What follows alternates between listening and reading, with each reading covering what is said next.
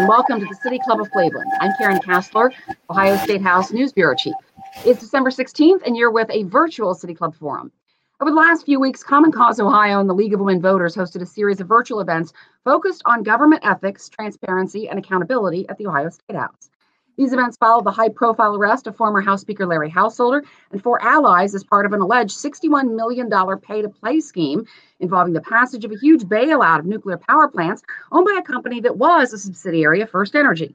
On November 19th, First Energy reported to the SEC a mysterious $4 million payment to an appointed official directly involved in regulating the utility. The next day, Public Utilities Commission of Ohio Chairman Sam Randazzo resigned. Today, we'll talk to some experts about whistleblowing, strengthening lobbyist and ethics laws, and shining a light on dark money, and discuss what structural changes need to be made to increase accountability and transparency here at the Ohio State House, where I am right now. Joining us today virtually are Dr. Ned Hill, Professor of Economic Development in the John Glenn College of Public Affairs at Ohio State University, Kedrick Payne, General Counsel and Senior Director for Ethics at the Campaign Legal Center, and Catherine Turcer, Executive Director of Common Cause Ohio. As in every City Club forum, even the virtual ones, you can participate with your questions. Text them to 330 541 5794. That's 330 541 5794. You can also tweet them at the City Club, and we will try to work them in. So let's start after that introduction with a little alleged corruption 101. I noted in the introduction that the current scandal involves Republican former House Speaker Larry Householder, who, along with four associates, is accused of taking $61 million through a dark money group called Generation Now to pass a sweeping energy bill that included a bailout for Ohio's two nuclear power plants. The money allegedly came from a utility that's widely believed to be First Energy. Two of those charged, lobbyist Juan Cespedes and householder advisor Jeff Longstreth, have pleaded guilty. Householder and former Ohio Republican Party Chair Matt Borges have publicly said they are innocent. Lobbyist Neil Clark has also pleaded not guilty. Now, the Householder scandal really kind of happened in plain sight. I mean, there were many stories that were written about the connections between Householder and the others charged with him, about the connections between First Energy and First Energy Solutions, the owner of the nuclear power plants. And it came right after the scandal involving Householder's predecessor, Cliff Rosenberger, who was caught up in an FBI investigation into a payday lending bill. No charges were ever filed in that probe. And interestingly, for people who think this is a new problem, well, it's not. In 1999, an Ohio State Senator named Roy Ray of Akron worked as a lobbyist and consultant for Ohio Edison, which is now First Energy, or at least part of it. He voted on bills that favored Ohio Edison, sponsored a bill that would allow power companies, including Ohio Edison, to charge customers for $8 billion in nuclear power plants and other investments. That went unnoticed until Ohio Citizen Action brought it up. He didn't break any laws, but it was secret. And so I want to start with you, Catherine Turcer, since you were involved with Ohio Citizen Action at one point. Haven't there been opportunities since 1999 when the Roy Ray situation happened to improve transparency and accountability? One of the things that I think that is really hard is that the problems that we're facing today, the consequences of the House Bill 6, you know, we know we've known this for years and years. It has been very clear that we needed greater transparency at the state house.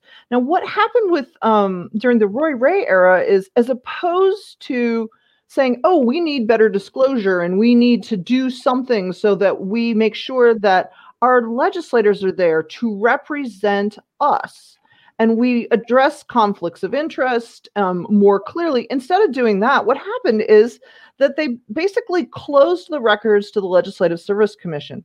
Now, that is the agency that is responsible for crafting bills and researching bills and working with legislators on amendments.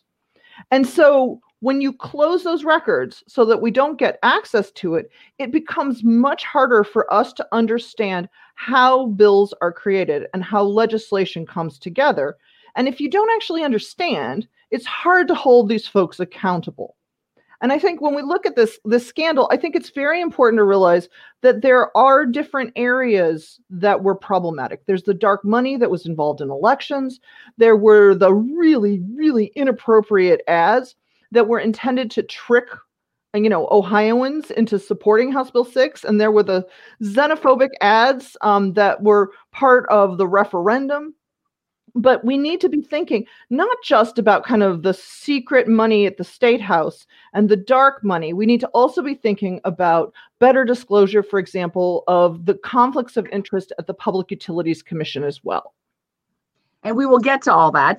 I want to turn this question over to either Kedrick or uh, Ned. There was an argument made back around the Roy Ray time that more stringent disclosure of financial data would keep talented, experienced people from running for office. Is there any evidence that that's the case, that, that that's a reason not to enact more legislation that uh, reveals more transparency? Kedrick, it's yours. Okay, sure. I'll start with that. Um, that argument that more transparency would uh, result in fewer qualified uh, public officials has always been made, and there is no evidence to say that that is true. Uh, one example would be to look at that at the federal level. The federal level has a very uh, stringent requirement for all types of public disclosure of all of the assets and all the liabilities and all of the uh, income of not only the public official but also their uh, significant other, their their uh, partner, and that has not resulted in uh, any data that shows that the uh, nominees for these positions are less qualified. Uh, it just shows that you have people who are more concerned about serving the public interest than they are about their financial interests, and they're willing to make that sacrifice of letting the public into what their uh, potential conflicts are. So Ned, let me ask you, there's the House bill situation that we're dealing with right now. Several bills have been proposed to repeal House Bill 6. One would delay the charges that are coming to everybody's electric bills in the next couple of weeks. It also includes a provision that its sponsor, Republican Representative Jim Hoops, described to me as real strong audit language. And I want to ask you, is it? I mean, when I talked to him, he didn't seem to have a whole lot of details about it. Do you think he wrote it? Do you think someone else wrote it? I mean, and, and also the idea that uh, an audit or an enhanced financial needs assessment, as it's referred to, would determine that uh, the nuclear power plants actually would need the money that would be coming in these subsidies. Well, that was a really simple 400 part question, Karen. Thank you so much. um, so let's let's take it piece by piece. The first part is where did the language come from?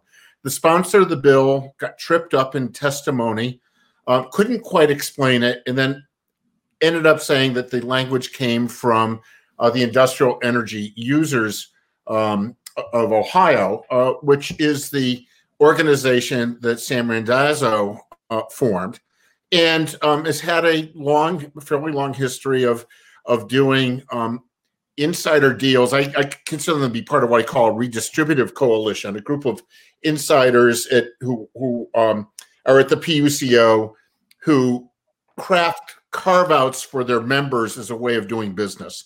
Um, and and so so that needs to be revealed. Um, the second uh, question you have is uh, what about that audit language? Well, the audit language was actually in House Bill 6. Uh, there was an agreement. Uh, now, House Bill 6 went through, I stopped counting it at the 19th draft. I may have hit 21.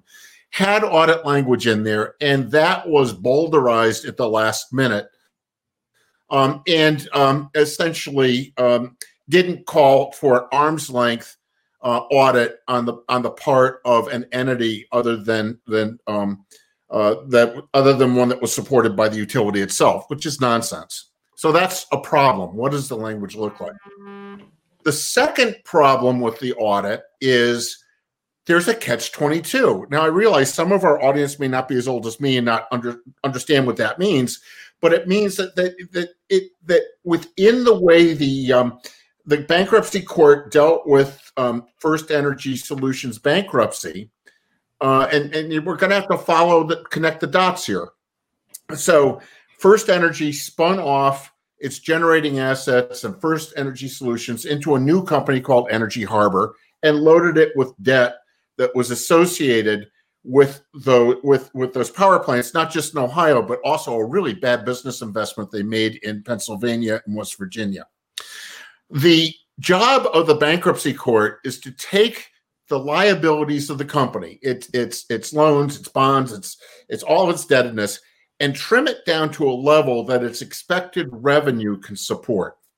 Now, when the bankruptcy judge was doing this, House Bill 6 miraculously got passed as at the in the late later days of the bankruptcy court hearing.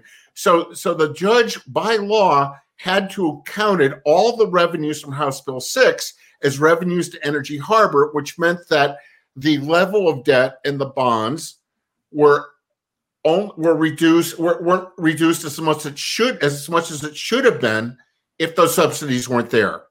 So if you do an audit and say what will happen to the financial viability of Energy Harbor if those subsidies aren't there, of course it's going to show that Energy Harbor, if it's not upside down, is in great financial distress because it was built and constructed assuming that all those revenues are going to be there.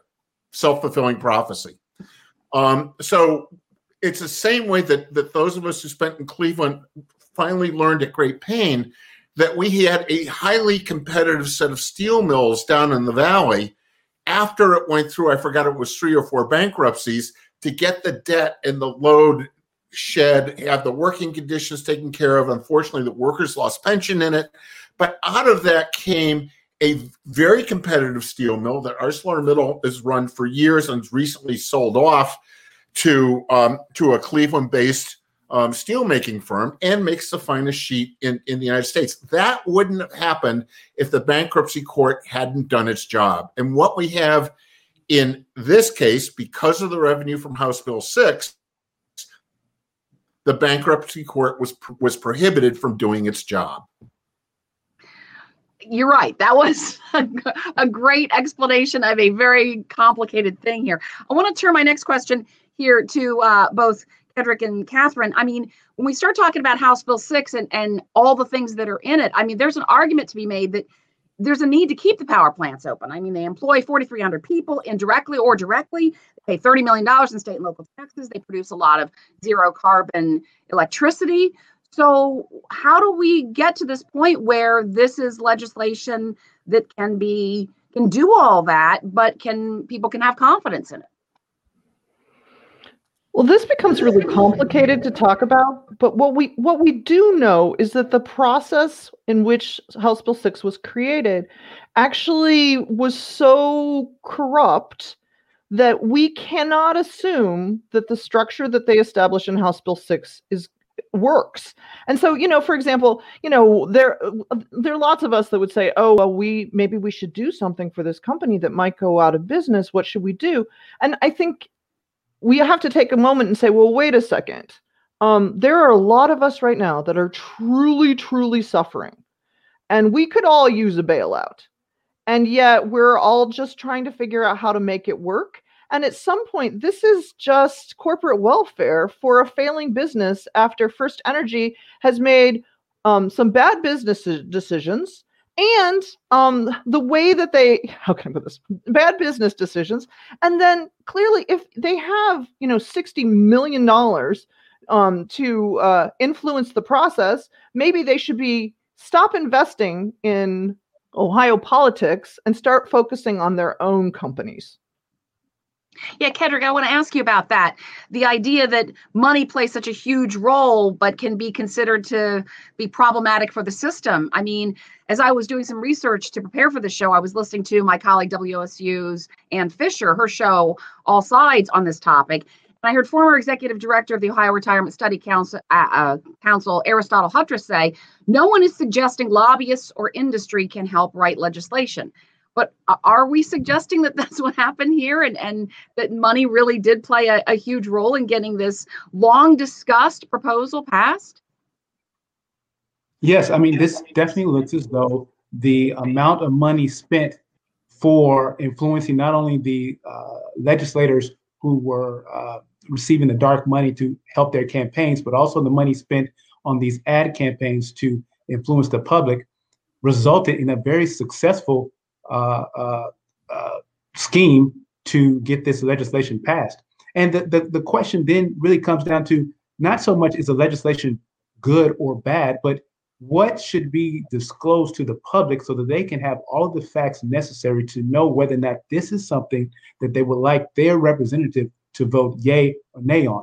Uh, so when you get into a situation where all this money is spent to provide misinformation, that becomes the problem. Uh, if you had the same amount of, mo- amount of money spent that was to uh, just provide true information, then it's just uh, essentially the exercise of the First Amendment. Uh, but the balance comes when you have this misinformation versus uh, true information. I, I want to ask you about the money that continues to come in here. Uh, there are plenty of people who think that money really does influence lawmakers and legislation, especially when you're talking about First Energy, big company spreads money around a lot. Both Speaker Bob Cupp and Jim Hoops, the representative I re- referenced earlier, who actually chairs the select committee that's hearing these repeal bills, they've received thousands of dollars from First Energy. This money's disclosed, though. I mean, it's on their financial sheet. So is that not enough? Wow. So, what I would say is clearly we have some disclosure, which is good. So, we should understand the contributions that go directly to candidates. But it is really important for us to look at disclosure and transparency as a tool for accountability. Now, if, for example, um, we had all watched Generation Now ads on television, and we and we were able to clearly understand, not just you know try to connect the dots and figure it out, but it was clearly stated on that ad, hey, the first you know major don- donations by First Energy, we would understand that they were trying to get the bailout and they were spending so much money. How many of us got multiple mailers and there were TV ads? And we would understand when we saw those, you know, those really xenophobic ads, we would say, "Oh, that's First Ed- Energy." Um, then, then there's that whole thing of, you know, would they even behave better? I do think, you know, I do think that when we look for transparency. We can identify what we have already and and the the the public good. So that you know i guess justice brandeis said that sunlight is the best disinfectant. And you know i think that's completely true but we we don't have enough. We aren't able to understand who is funding political advertisements. And i think kedrick was getting at this earlier um, we also don't have good disclosure of money spent to influence the public um, when there's legislation being considered so that you know we have lobbyist disclosure but we don't have the kind of disclosure that would show the kind of additional what they sometimes call grassroots lobbying but the the kind of mailers that go to people or the the ways that would encourage people to support a bailout of a, a subsidiary of a major company that made some bad business decisions So, I want to talk. Oh, go ahead, Ned. if Yeah. I could, yeah, your setup actually was wrong. Um, and so I, I just want to clear up some of the, some of the um, the myths that are going around about the two nuclear plants in particular. The first thing is, First Energy never showed any data at all about the operating efficiency of those plants. Um, the only two independent pieces of work that were done about that plant showed that if they were shorn of all that debt from their bad business decisions, that those plants are competitive. They are probably that, that we have seen from from PJM, which is the regional transmission organization. PJM's monitor is those are technically the two most efficient single uh, boiler nuclear plants in the United States. So it, it really it what makes them uncompetitive is the debt load on top of them.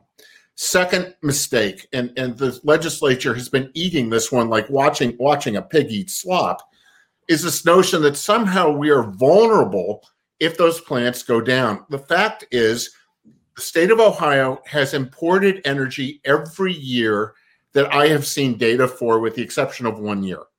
In fact, what's happened is since we be- became uh, less reliant on, on Ohio generated electricity and been part of this 13 state network, the reliability of the electricity generated generated is more than doubled, and the prices have gone down.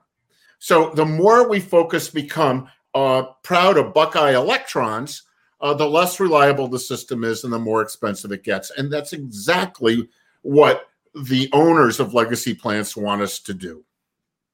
So when you were saying I was wrong, you were just saying that relying on that argument that we need those nuclear power plants is, is the wrong thing. That uh, there's still people who are employed by them. They still pay taxes, though. Uh, well, they still pay taxes and uh, accept much lower taxes because they've taken those plants and marked them down to what they think the market value is, and they aren't paying property taxes anymore. what they're what the most important generator of taxes is the wage taxes from the workers. If those plants are shut down, you have 30 years of wage taxes coming from those workers. They disassemble the plant. So, so this has been a a argument made of half truth. Not even uh, they can't even get up to half truths.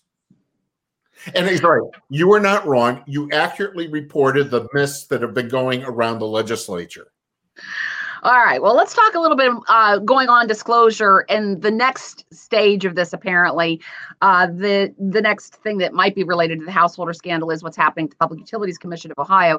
The PUCO chair Sam Randazzo's house was raided by the FBI last month. He resigned not long after. In his resignation, as I said in the intro, he admitted an SEC filing from First Energy noting a four million dollar payment to a person described as someone subsequently appointed to a full-time role as an Ohio government official directly involved in regulating First Energy would hang over any decisions that he might make. It's believed that $4 million went to Randazzo's Sustainability Funding Alliance.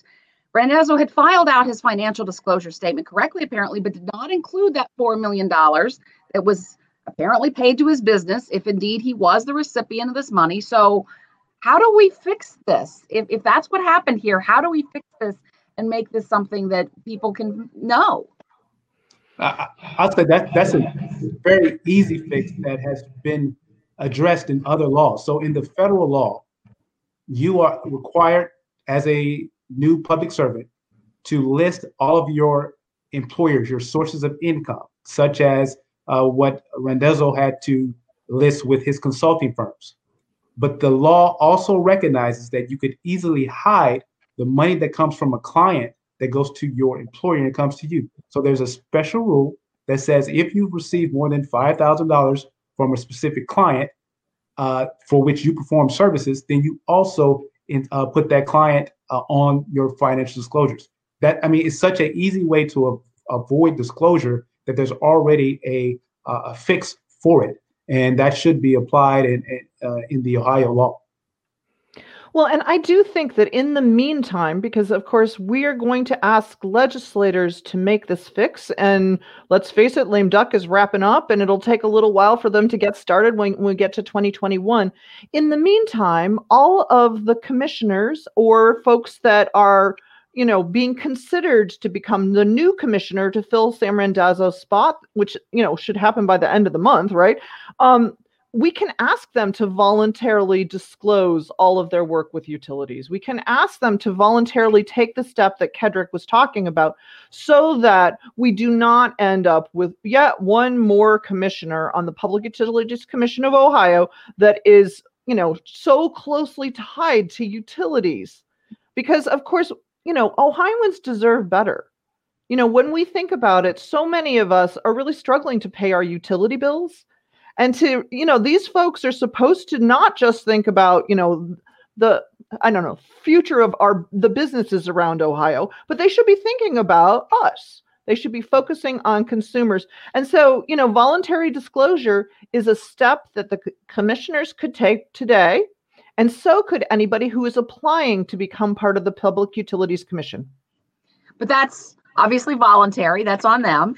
And i want to ask uh, ned about this. Um, you know, we have a list of things that lawmakers and state officials have to disclose sources of income, names of clients, amounts received, that kind of thing.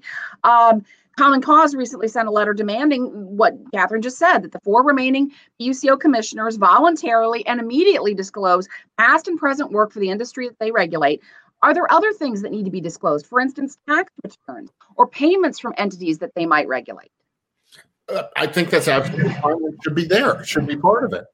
Um, it again at the federal level, you should there's there is law for some and custom for others that was recently violated by the current president um, to disclose all that. And we also understand that if if, if you look at the Constitution, um, in fact, you can go back to the Articles of Confederation. There was great concern about emoluments, which means financial dependency. Interestingly enough, in the Articles of Confederation, the emoluments listed was domestic and foreign. So this is a long-standing under. We understand that human beings are venial. Human beings uh, act in their own self-interest. Uh, many of us have, um, and, and, and also um, also act out of a sense of doing the right thing but we have to make it uh, easier to keep on doing the right thing and the and, and that's transparency. Um, the other thing that you know we, I, I understand citizens united was a supreme court case but that is underneath all of this.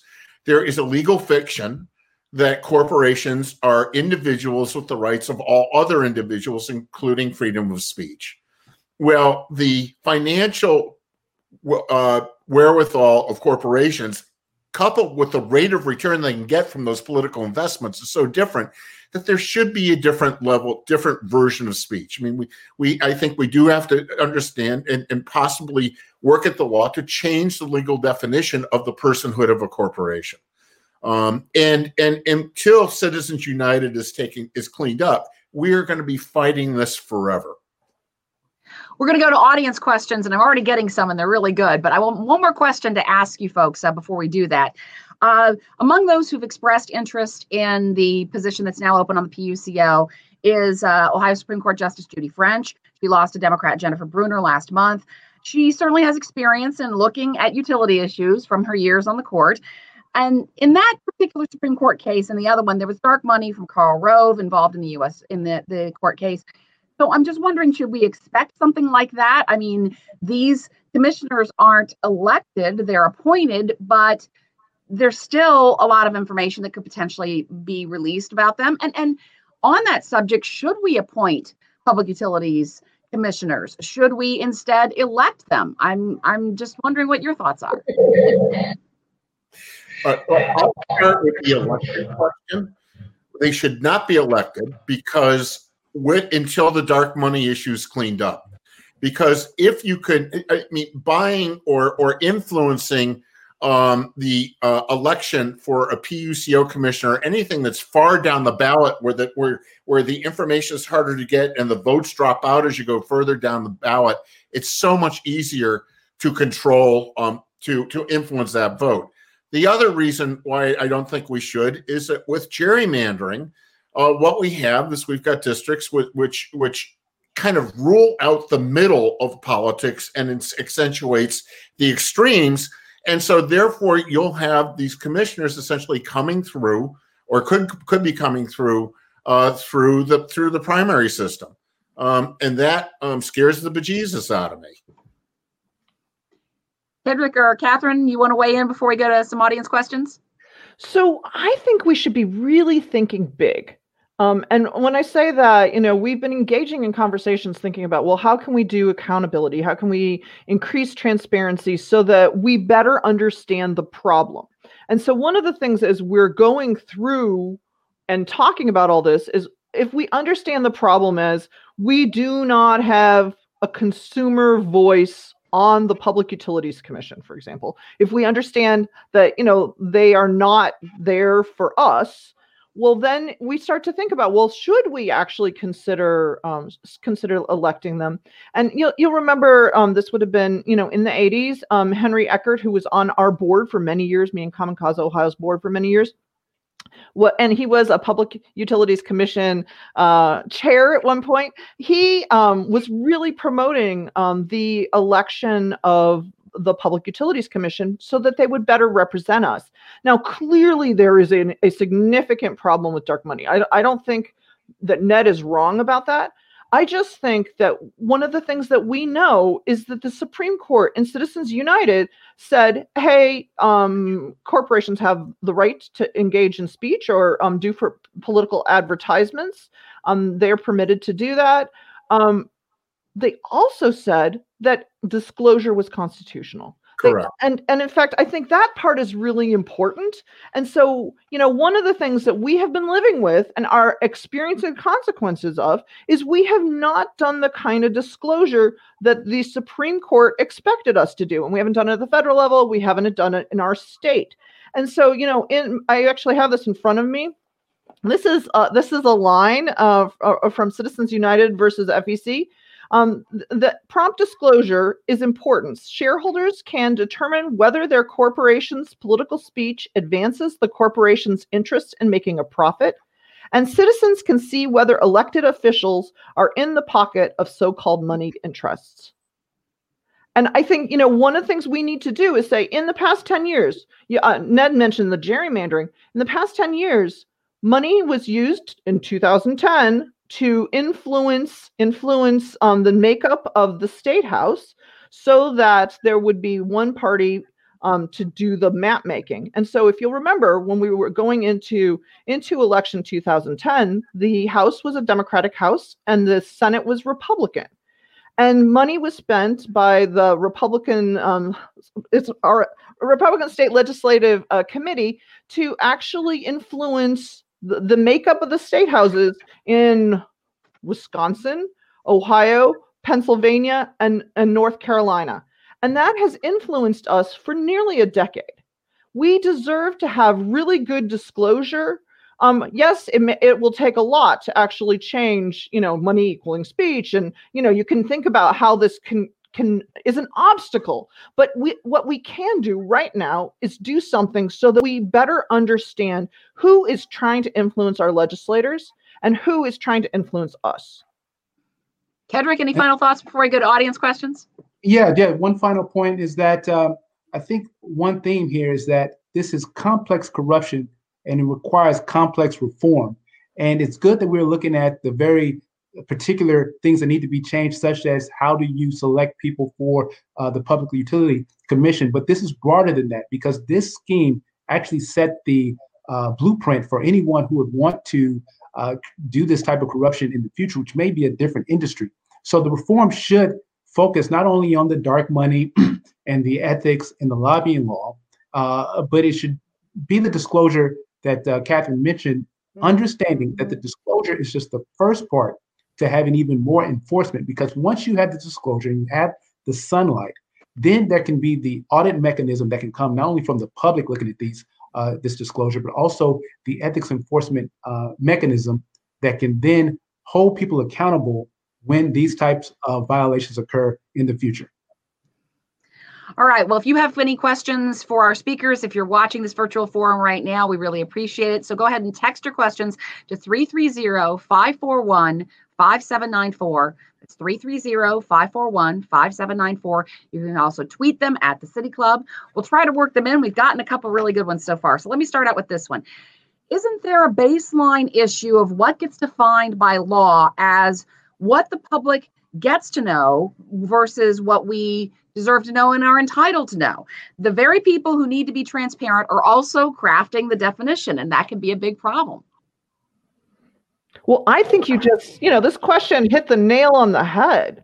You know, one of the things that we are asking legislators to do is change the rules that impact them.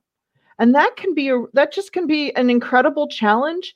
And yet, this scandal, which and I want to highlight again, two folks have pled guilty. So, like you know, and this is an unve- you know, there's going to be a slow unveiling, and we'll learn more and everything. But we should take this very seriously, and so should our legislators.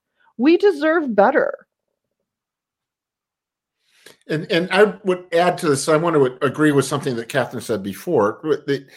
You're Catherine, you're absolutely right. Citizens United expected accountable speech and I and um, I have no problem with businesses um, expressing accountable speech. You have to be accountable. That's the important thing about sunlight. Uh, and I don't want to control to control the forum for debate. That's free speech. But uh, free speech that is done uh, without accountability, particularly on large moneyed interests, um, ends up with what we've got in Ohio. I mean, I'm starting to think that that our um, re- new retirement plan is the FBI coming in. Well, Kedrick, anything? well, you're, you're, in Cuyahoga County. I mean, you know, we, we realized that we had 60 public officials convicted there up there at one point in time. We've got a slow rolling disaster roll, rolling out in Cincinnati. Again, allegations, offshoot of House Bill 6. Um, and no matter how you cut it with the allegations in Columbus, two people have pled guilty. Um, we've got two speakers under investigation, and you got so much cash running, a, you know, washing back and forth in that bathtub um, that that it, it is affecting decisions. Uh, the, the, only thing I will add is that yes, it is true that uh, the legislators are the ones who are going to uh, essentially define what the disclosure is, but the encouraging news is to know that across the 50 states, there are states that are, have had legislators who define disclosure broadly, and it works. Like this is not an impossible task. And you will see that the organizations that are required to make these disclosures will comply. I mean, just a simple search of your uh, lobbying laws in, in Ohio, just look at the disclosure that a company makes in Ohio versus what that same company discloses in a state like New York is, is mind blowing. And they are those organizations are easily able to still conduct business, still able to uh, uh, comply with the laws in this more uh, robust disclosure regime of New York as they are in Ohio, but they're just not held to that standard. And it's on uh, the citizens to uh, put the pressure on their representatives to require more. Another question here. Please explain how greater transparency with the Legislative Service Commission might reduce dark money in Ohio. And I think here we're talking a little bit about uh, the Jim Siegel Amendment uh, that uh, named for my former colleague from the Columbus Dispatch, the late great Jim Siegel. Uh, tell me a little bit about that, Catherine. I know you've been involved in that one. So I think we often talk about dark money, and what we're talking about is secret money. What the the Jim Siegel disclosure bill is focused on making sure that we are able to get records from the Legislative Service Commission, meaning it's about making sure that there is a less secret process for making new legislation so that we know who's actually writing the bills. And you know a lot of us you know you know do you remember i'm only a bill yes i'm only a bill. You know we get this idea that you know it's it's schoolhouse rock there but but what we know for, especially as we look at this kind of unveiling of all of this corruption is that we need to have access to information about who is influencing you know new amendments uh, uh, that are created by this agency that is a nonpartisan agency that is tasked with writing bills and researching you know legislation for our legislators.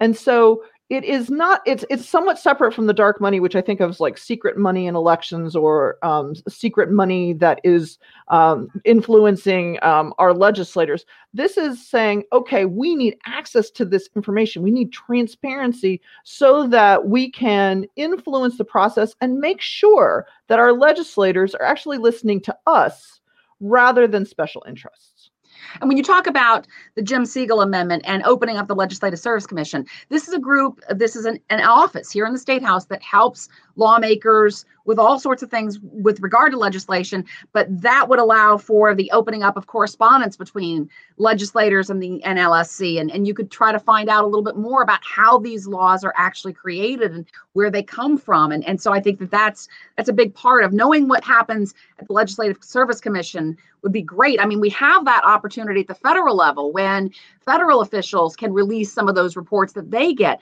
We just don't have that here. I, you know, and I just, I just think, you know, the ability to figure out who is adding a questionable amendment will help when it comes time to vote for these people. It's much easier to to actually make sure that our legislators are responsible for legislation they create if we have access to this information. Well, Catherine and Karen, it does one other thing which is important. Is if you know who wrote the or drafted the original amendment, there's a little flag to it. So you'd say, all right, let's see what this language really means and how does it structure benefits. One of the, the hard things if you're reading bills is that the it's usually written in a very arcane and obtuse way, referring back to many other bills, and it's hard to really track through and see what happens. And frankly, the amount of time and effort I put into tracking that down frequently depends on who I think it's going to benefit. Um, because then I, I could kind of, the radar comes up. And if you don't have the radar, you can get snowed by some very obscure language and say, okay, fine. Uh, I hope a lawyer friend comes to talk to me soon to tell me what I just read. Speaking of lawyers, this question has come in a couple of times. Is anyone going to jail over this? What's the likelihood that First Energy and or any of its executives will face criminal charges? Is it more likely the utility will just end up writing a big dollar settlement check without admitting any wrongdoing. Now, I'm not a lawyer, so I certainly have no idea. Anybody want to handle that one? Uh, I'll, I'll touch Kedrick. Yeah, sure. I'll, I'll touch on the, the, the, high level part. I mean, the the uh, criminal charges are there. Uh, I mean, it's bribery and, and other criminal charges. So it is possible, very possible that someone will uh, do jail time. And and because there's there's an ongoing investigation, it's hard to know whether there are individuals within First Energy who also may be caught up on that. I think it's going to come to the intent. And I will say that with such an orchestrated scheme, this is an impressive scheme. I mean, it was successful because it was well thought out. Uh, I think you will be able to find some uh, paper trails that will show the intent necessary for criminal charges to result in in jail time. And, and the other thing that we don't know is what's the SEC going to, the Securities and Exchange Commission is going to end up doing on this. Um, and um, you know, I, I, think that we should be aware that we aren't the only state going through this. Um, utilities for years have been like an octopus. Um, and they can play very outsized large roles in state legislators. So, I mean, actually, the FBI was very bipartisan in taking down speakers the week they took down ours. They took down the Democratic speaker in Illinois. Um, and I also, I think there was a, a similar thing, uh, maybe in South Carolina, there's something else going on as well. Um, so there is, what we're seeing is as utilities have a technologically outdated generation and just and, and transmission network they're trying to protect those investments from competition by using their political power to generate market power. And so they're using their influence at the state level including in utility commissions to protect themselves and their stockholders um, and this has for Ohio, you know, we talk about, oh, this is an economic development problem if those plants go down in um, in in along the shores of Lake Erie. Now, it's also an economic development problem when our electricity rates are higher than our competing our competing states. And and one thing I want to add here, and I want to make sure that I understand this right, Catherine. Uh, as I understand it, Larry Householder can use campaign donations in his defense in this case, right? okay, so so the thing that I think we need to be really clear about is that campaign funds are not supposed to be used for personal benefit. And we should also understand that there are campaign contribution limits. And if a candidate is organizing a um, uh, you know political ads or they're I don't know responsible for example for Generation Now, they basically are doing things to benefit their own campaigns, right?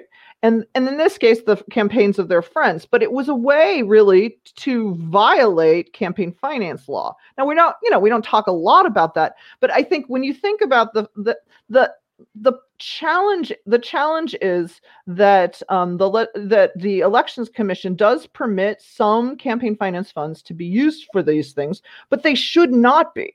They really clearly should not be. And i you know i was thinking earlier about um, you know the, where we are and like I don't know if you remember the Noe scandal from 15 years ago. I would say some some of our participants are too young for this, but I think you know the thing is any investigation takes a while to kind of unveil, and we get more and more information as we as we go along. But what we need to remember is we're, this is a bribery case, right? racketeering and bribery. If if there's a bribery case, somebody got bribed, right? And so, you know, as we're going through this, we just need to be patient and see what comes out of it and and just kind of wait and, you know, keep reading the newspaper or watching television or listening to the radio. Uh, I, another question here. Shouldn't people who have received money from First Energy, such as Judy French, be disqualified from the PUCO? How can you be expected to regulate an industry that has contributed to your prior campaigns? Well, I will take that, although I was mm-hmm. just talking, which is why I was a little hesitant to do so.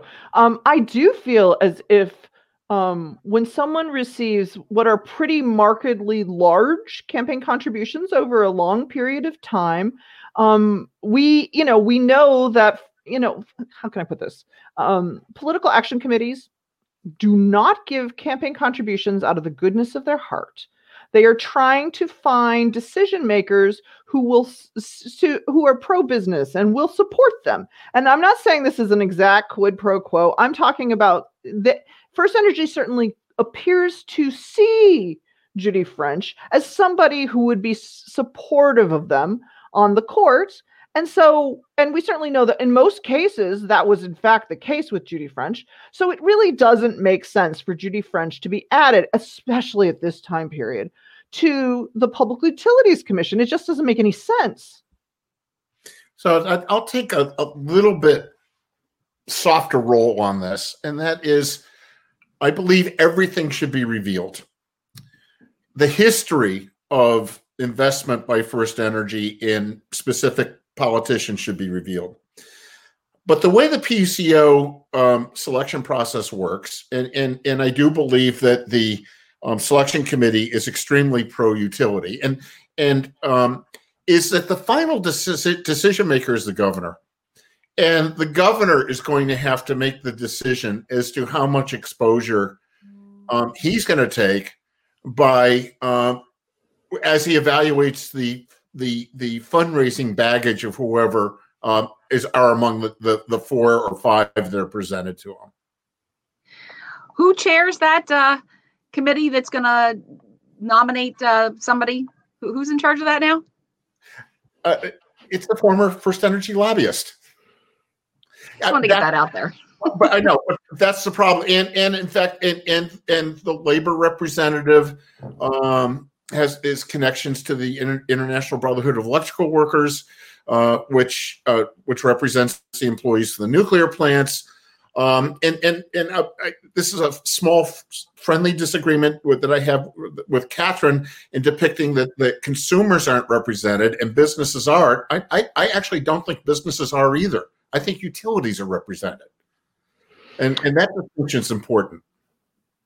Here's another question, kind of getting at what Catherine was talking about with the Noe scandal and some of these other things. Why does it seem that Ohio politics are so corrupt? House Bill 6, pay loan scandal, ECOT. What else besides dark money is causing this? Kedrick, I, maybe you want to weigh in with a, a large overview of this? Yeah, yeah, I think the key part to how you can respond to a scandal and hopefully not get a brand for being a, a state of scandals is to have the reform cover multiple parts of um, it's called political law of campaign finance, lobbying, and ethics. So what I mean by that is this: it may be the case that these scandals keep occurring because any type of reform uh, may only focus on, let's say, uh, the campaign finance part of it, or uh, just the ethics part of it. But I think that hasn't been much reform at all. But you must understand that all three things are so linked because all three laws govern how industry influences uh, all, uh, lawmakers. So I would just encourage that not only would there be reform with the lobbying campaign finance and ethics laws, but also there needs to be enforcement mechanisms. The uh, Ethics Commission must be able to effectively audit and hold people accountable who are not complying with the law. And that starts with the one thing we keep discussing disclosure. The more you disclose, the more that is known, the more that can be enforced, and the more your laws can evolve. Another question Is there any problematic connection between the American Legislative Exchange Council and Ohio state lawmakers? Uh, and that, that's a council that has written model legislation uh, for many different states and it brings back the question of who actually writes legislation and, and, and why. So is there a is there a problematic connection between ALEC as it's known and, and what's happening at the state house? Um, I, I, I, don't think that there is, it, but it should. Again, it's a disclosure issue. Um, legislators go to um, Republican legislators, particularly very conservative ones, go to ALEC meetings and get ideas about legislation from those meetings um, and sometimes the background of support. At the same time, legislatures go to the National Conference of State Legislators and get ideas from other legislators on issues that they that they deal with. They've got um, you know commissions or uh, they've got committees on budgeting and workforce, on and on. Um, so the ideas can come from anywhere. It's it's being able to, to trace them that makes the difference. Well, and it's interesting because I would I would say certainly we know that Bill Seitz is very active, um, state rep um, is very active um, with the American Legislative um, Exchange Council, and, and probably know, so. and and proudly so. And i think one of the the reasons why it would be really good to get access to the records at the legislative service commission or pass the jim siegel disclosure bill is is that um, we would be able to see how many, um, you know, model leg- m- what kind of model legislation from ALEC was actually handed directly to um, the Legislative Service Commission, and we would be able to more easily, ad- you know, connect the dots. And certainly, we can think of, you know, stand your ground um, legislation, and we can think about a bunch of other legislation that has been um, proposed by ALEC, um, and certainly, you know. Having good information will help us be better citizen lobbyists. And so that's the other part of this. You know, disclosure is to give us tools so that we have greater accountability. And you know, when you were talking about kind of the culture of uh, like a culture of corruption, we need to think about all the different guardrails that we can put in place so that there is behavior, better behavior that is really focused on Ohioans focused on the voters. So the uh, the disclosure guardrails and the ethical guardrails are all about making sure that you know legislators clearly understand it's in their best interest to focus on all of us, but it's also our responsibility to really pay attention to the kind of information that is available and to do what we can to influence the process. You know, um, we are you know, we are responsible for the government and we need to think about ourselves as people that are engaged and paying attention so that we can cut through this corruption. Yes, the FBI has a really significant job, but so do all of us. You got it. Another question here. Would love to hear the panelists' thoughts on what federal legislation is needed to address these concerns and the likelihood it might pass if Congress is split and Republicans retain control of the Senate. I mean, when you start talking about Citizens United, one thing that occurs to me is the people who are in Congress, most of those people are lawyers. If there were a desire or an incentive or a motivation to write some legislation that would fix some of the problems with Citizens United, wouldn't it be done? It will only be done if people push from the outside because those who benefit from the current flows of cash are going to keep them there. Uh, yeah, yeah, I, I, do. I think one ironic part of, of this all is that because there's no longer really a limit to how much a lobbyist can give in campaign contributions because of Citizens United and it can go to these dark money groups the lobbyists are also tired of being asked to make so many contributions. They now can no longer say, "Hey, I've maxed out, can't give." They are constantly being uh, uh, requested to provide a lot of money. So you, one lever that most people may not see that may end up being pulled is that the lobbyists will get tired of having to pay out unlimited amounts of money uh, just to feel as though they're getting the goodwill of lawmakers. Well, and clearly they feel extorted. I mean, they're not going to necessarily say it really publicly, but mm-hmm. when you think of the the what we might call the hired gun lobbyists that are around the state house, um, I'm sure that they would prefer a system that's much more accountable. And what's the hope for that, though?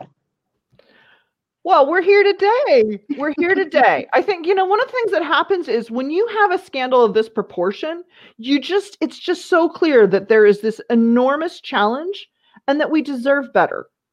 And I'm just really hoping that more and more people are engaged and are pushing because we are getting really terrible legislation and decisions are being made that are hurting us. And we need to make some changes today. So what about at the federal level?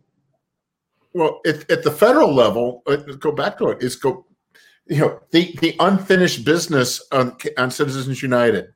That that's we need it, um, and it's easier to do it at the state level if the feds do it as well.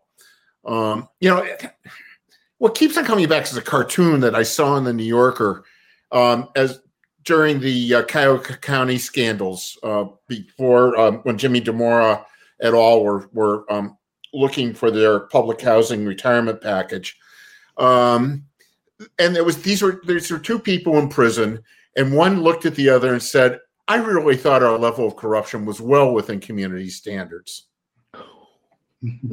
Well, and so what happens is that, that in Ohio there is a culture of accepting this and saying, "Oh, it's just those politicians," um, and in some ways we've just become numb to it.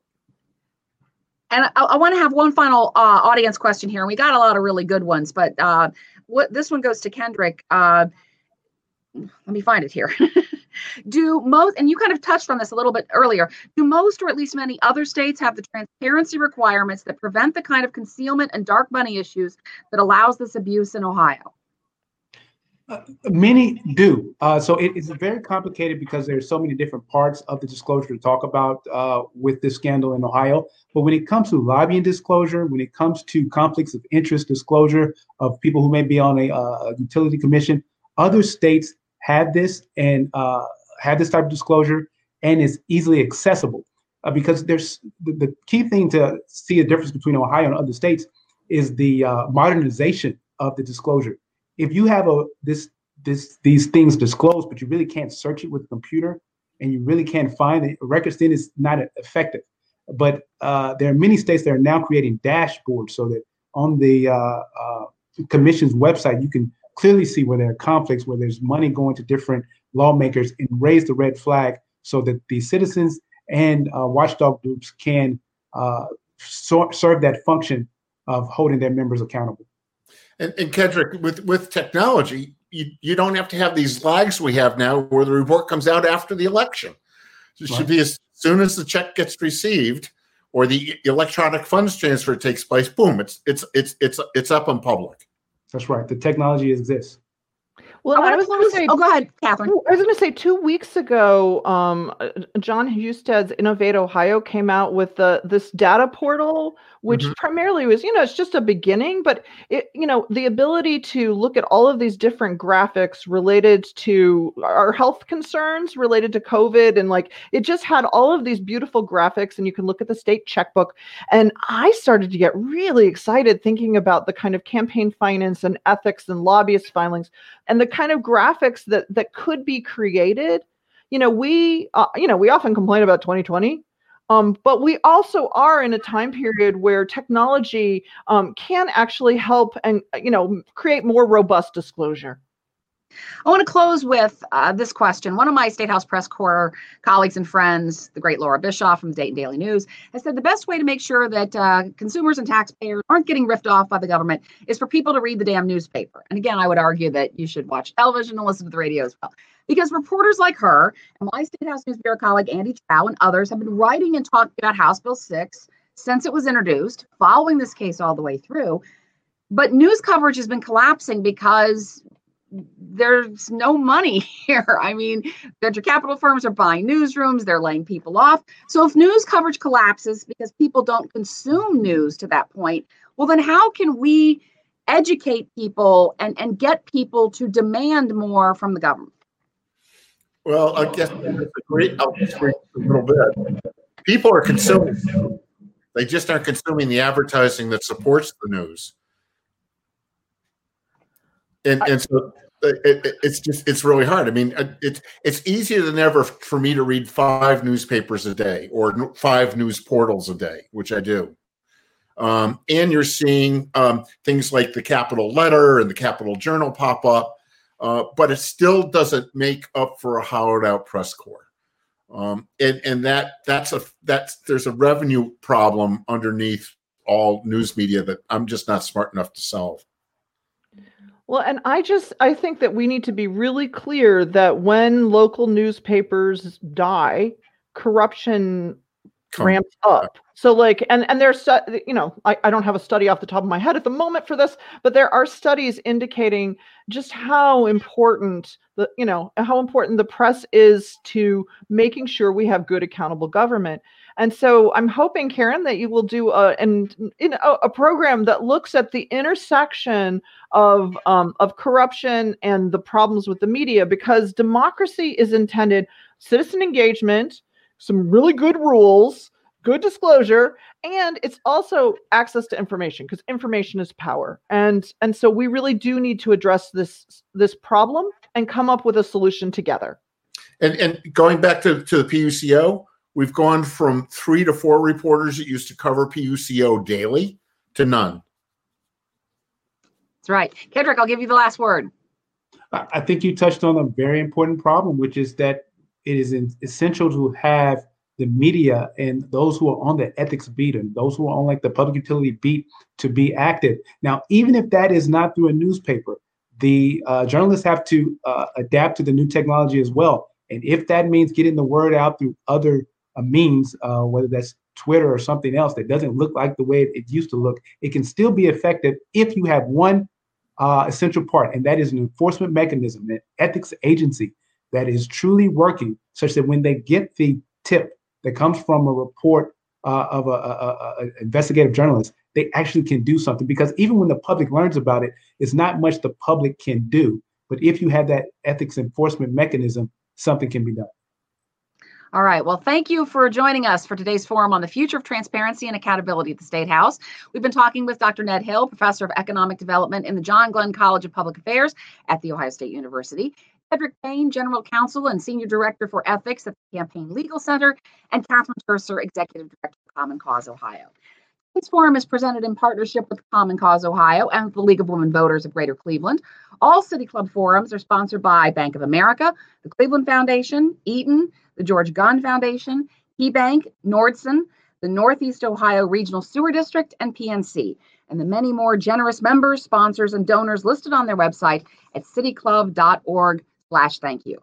You can join them in supporting this work when you make a contribution online or become a member at cityclub.org. I'm Karen Kasler. Thanks for joining us today. Our forum is adjourned.